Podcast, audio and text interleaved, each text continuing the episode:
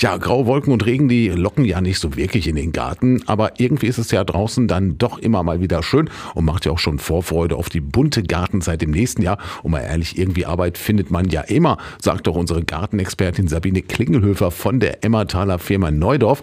Gibt es denn jetzt noch irgendwas, was man unbedingt erledigen sollte?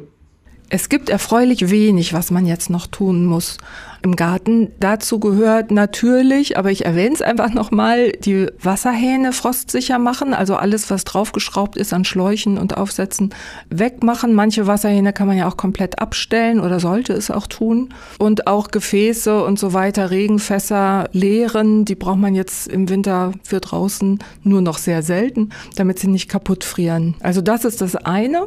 Und das andere fällt mir dann eigentlich nur noch ein, die Dahlienknollen aus dem Boden zu holen, weil die vertragen keinen Frost. Und dann natürlich das Thema Laub. Okay, und wo sollte kein Laub liegen bleiben? Die einzige Stelle, wo Laub wirklich störend ist, ist auf dem Rasen. Wenn da Laub liegen bleibt, dann wird man im nächsten Frühjahr an den Stellen oft Löcher haben, darunter fault es unter dem Laub. Also das macht wirklich Sinn, wegzufegen, wegzuhaken. Aber man kann wunderbar dieses Laub verwenden, um das zwischen die Stauden zum Beispiel im Staudenbeet zu streuen, weil da ist es so eine richtig schöne, schützende Mulchschicht, um die Stauden vor Frost zu schützen. Und es ist auch ein tolles Winter Winterquartier für Marienkäfer, andere Käfer und so weiter. Also das Beste, was man tun kann, ist, so viel Laub im Garten zu lassen wie möglich. Und wie dick kann dann so eine Laubschicht werden? Kann das so ein richtig großer Haufen sein? Nee, dicker Haufen nicht. Also die Stauden sollten schon nach rausgucken zum größten Teil aber 10, 15 Zentimeter hoch kann das auf jeden Fall sein. Wer die Zersetzung des Laubes noch ein bisschen beschleunigen kann, kann auch so einen Kompostbeschleuniger drüber streuen. Das fördert noch die Zersetzung.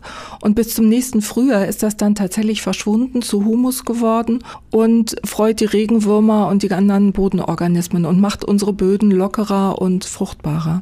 Und wie sieht es aus mit dem Laub von der Straße? Kann das auch für den Garten eingesammelt werden? Damit wäre ich wirklich vorsichtig. Der Reifenabrieb ist ja vorhanden und jetzt bei dem miesen regnerischen Wetter sammelt er sich natürlich am Boden und am Laub. Also das würde ich in Maßen vielleicht im Staudenbeet unterbringen, aber wirklich nur zu einem geringen Teil. Ansonsten, wenn Grünschnittabfuhr noch kommt, dann natürlich in die Grünschnittabfuhr geben oder direkt zum Kompostplatz bringen nach Helixfeld oder den anderen Kompostplätzen, die wir haben. Ja, die Freu äh, Stauden, die freuen sich ja über so eine Laubschicht. Soll man dann die alten Stängel vorher noch runterschneiden? Auf gar keinen Fall. Was für eine schöne Frage. Nein, das haben früher unsere Großeltern gemacht, vielleicht auch noch die Eltern.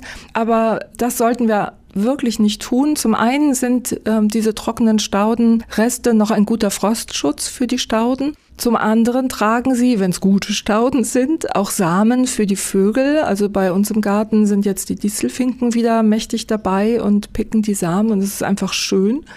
Und zum Dritten nisten in diesen hohlen Stängeln auch Insekten. Also bitte, bitte stehen lassen und erst im Frühjahr, so ab März, wenn man sieht, oh, da regt sich der erste Austrieb, das fängt wieder an, erst dann zurückschneiden.